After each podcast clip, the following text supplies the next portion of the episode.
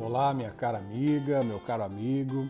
Aqui é o professor Wagner Romão com o Semanário Político número 1, o nosso projeto de comunicação política que vai ao ar todas as sextas ao final da tarde, diretamente no seu WhatsApp para as pessoas que são aqui da minha rede de contatos e também nas plataformas de podcasts. Nós já estamos no SoundCloud, uh, em breve estaremos nas demais plataformas.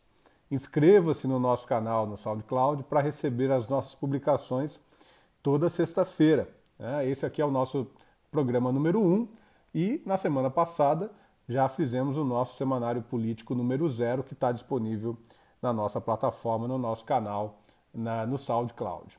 Esse aqui é um espaço para a gente discutir a política da semana e para que a gente se posicione também sobre a conjuntura a partir de uma perspectiva crítica progressista, democrática e no campo da esquerda política.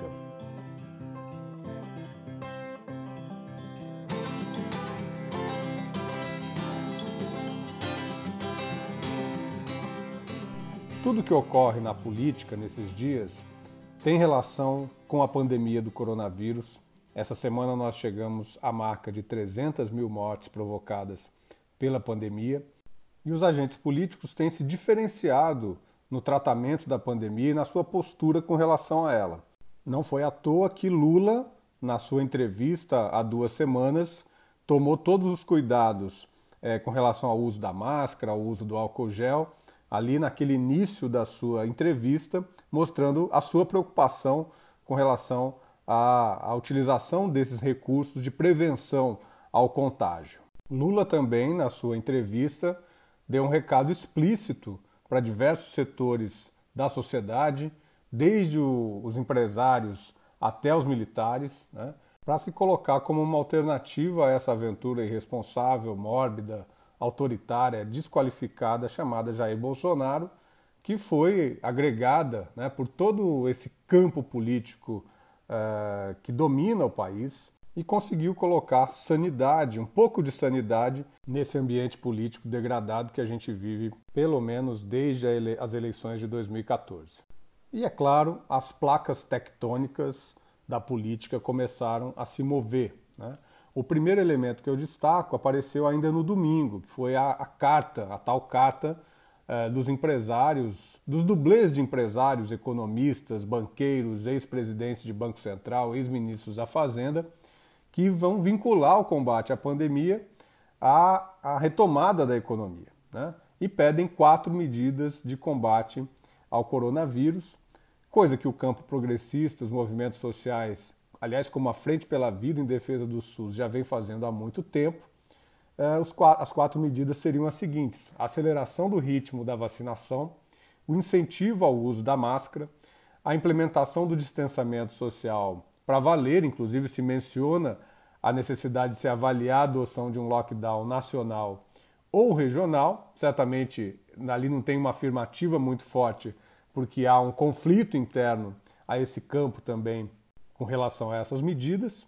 E uh, também um elemento que acho que realmente disparou um novo capítulo nessa crise política, que é o quarto ponto colocado ali na carta, que é a criação de uma coordenação nacional de combate à pandemia que poderia ou deveria estar a cargo do Ministério da Saúde, mas onde se coloca que na inviabilidade disso acontecer deve ser feita pelos outros entes federativos, pelos estados e pelos municípios.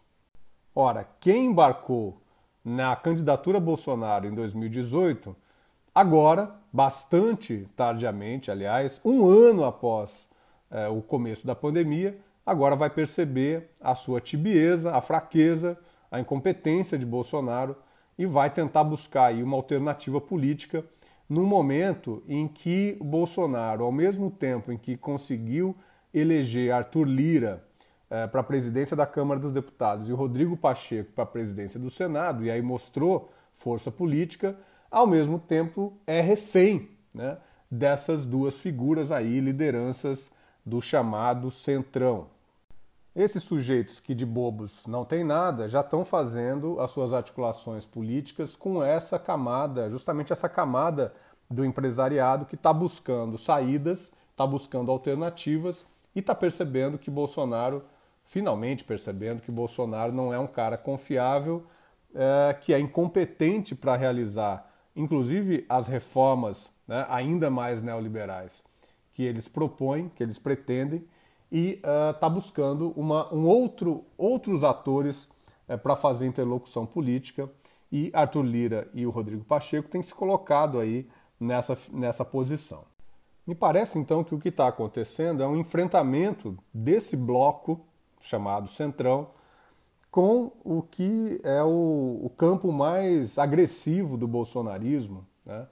que está uh, ligado aí aos setores olavistas, é, que hoje tem como talvez o grande representante desse campo ainda seja o Araújo das Relações Exteriores e uh, o ministro também do Meio Ambiente, o Ricardo Salles. O Centrão sabe que Bolsonaro, mesmo incompetente, mesmo carregando a marca de 300 mil mortes uh, nesse período de pandemia, ainda é um nome forte para 2022 tem lá a sua banda de aficionados, é, mas eles caminham para um movimento de tentar apaziguar, de tentar amolecer esse campo mais duro do bolsonarismo, para afinal de contas colocar gente competente lá, gente que possa mostrar algum resultado em termos de entrega política, que hoje está absolutamente ligada ao combate à pandemia e às suas consequências.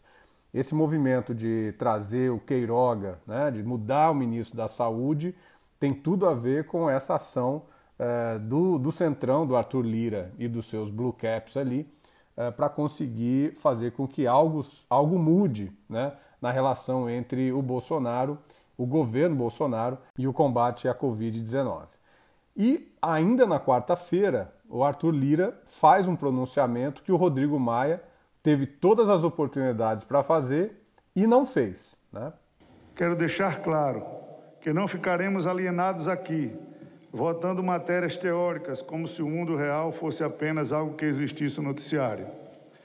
Estou apertando hoje um sinal amarelo para quem quiser enxergar. Não vamos continuar aqui votando e seguindo um protocolo legislativo com o compromisso de não errar com o país. Se fora daqui, erros primários, erros desnecessários, erros inúteis, erros que não são muito menores do que os acertos cometidos continuarem a serem praticados. Os remédios políticos no parlamento são conhecidos e são todos amargos, alguns fatais. Muitas vezes são aplicados quando a espiral de erros de avaliação se torna uma escala geométrica incontrolável. Não é esta a intenção desta presidência. Preferimos que as atuais anomalias se curem por si mesmas, frutos da autocrítica, do instinto de sobrevivência, da sabedoria, da inteligência emocional e da capacidade política. Mas alerto que, dentre todas as mazelas brasileiras, nenhuma é mais importante do que a pandemia. Mas isso não depende apenas desta casa, depende também, sobretudo, daqueles que, fora daqui, precisam ter a sensibilidade de que o momento é grave, a solidariedade é grande, mas a tudo tem limite, tudo. E o limite do parlamento brasileiro, a casa do povo, é quando o mínimo de sensatez em relação ao povo não está sendo obedecido.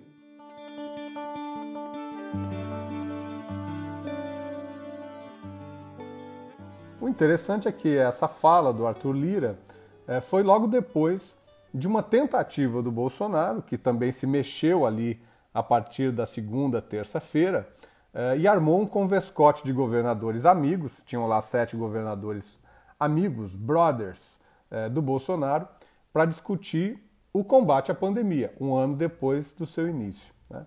E à noite ele foi à cadeia nacional de rádio e televisão para dizer que nunca fora contra a vacina, eh, ele que em várias declarações, né, bom, eu não preciso aqui nem avançar muito sobre isso, mas que desacreditou as vacinas, que disse que as pessoas poderiam virar jacaré, é, até mesmo o uso da máscara, ele fez questão de dizer que, as, que determinadas pesquisas falavam dos efeitos maléficos do uso das máscaras, que comemorou quando uma pessoa que havia sido vacinada na fase de testes veio a óbito, claro que depois se viu que uma coisa não tinha nada a ver com a outra.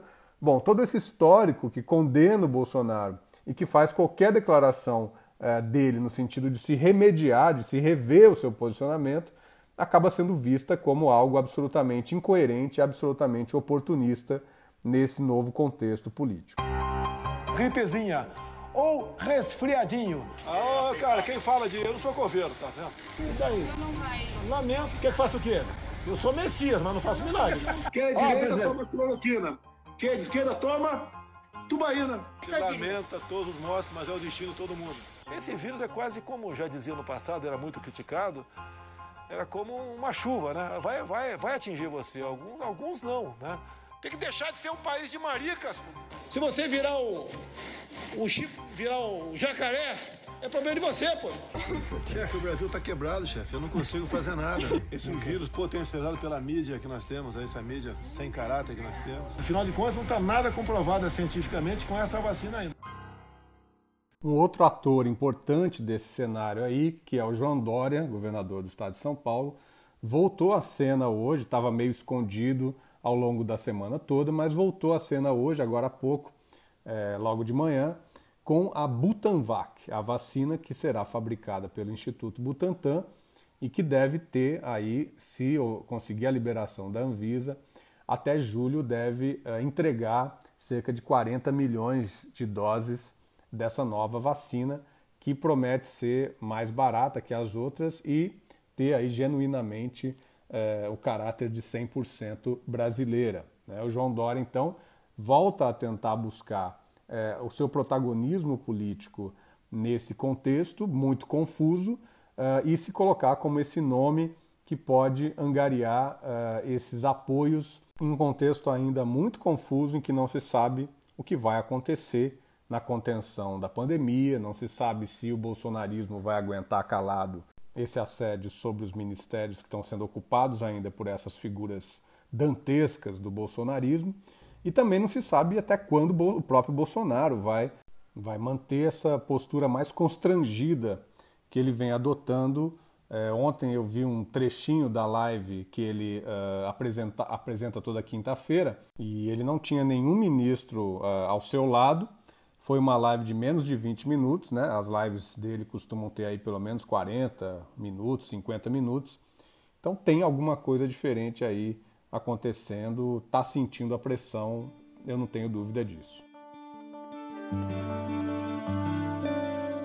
Bom, falamos até agora de atores que tiveram um papel importante nessa semana, que foi, foi esse campo aí empresarial, é, banqueiros, é, ex-ministros da Fazenda, ex-presidentes de Banco Central, economistas, etc., que se colocaram aí é, com esse manifesto, com essa carta né, tentando pressionar o governo a tomar alguma posição, pelo menos se constituíram aí como um ator político relevante no início da semana, provocaram ações, especialmente desse campo aí do centrão, hoje é, liderado pelo Arthur Lira, é, que se movimentou bem, né, fez, ameaçou é, o Bolsonaro de impeachment.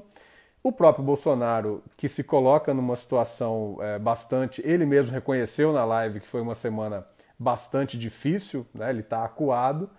Uh, e o último ator aí, hoje de manhã, que foi o João Dória, que novamente ocupou aí um cenário é, importante né?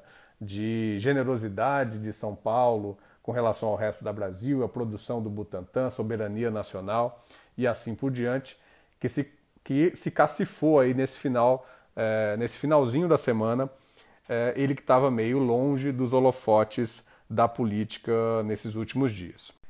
E o Lula? Né? O Lula, que a gente falou bastante na semana passada, teve uma notícia muito positiva na terça-feira. Uh, o Nunes Marques fez um voto esperado, já que era um voto contrário à aprovação da suspeição do Sérgio Moro, um voto lamentável, assim, muito mal organizado, muito mal, muito mal escrito, muito mal defendido, né? O Gilmar Mendes lhe passou uma reprimenda, né, o chamou de covarde é, em, em, plena sessão transmitida para o Brasil inteiro. E a Carmen Lúcia fez o, a mudança do seu voto, dando o placar final de 3 a 2 para a suspeição do Moro. Né? Então, o Moro é, é, um juiz oficialmente suspeito, né? oficialmente um juiz parcial, e uh, o processo que o Lula vinha respondendo, né? Ele volta para a estaca zero e só será retomado se o juiz federal do DF é, assim resolver, assim entender que cabe retomar o processo. E o que nós fazemos nesse cenário?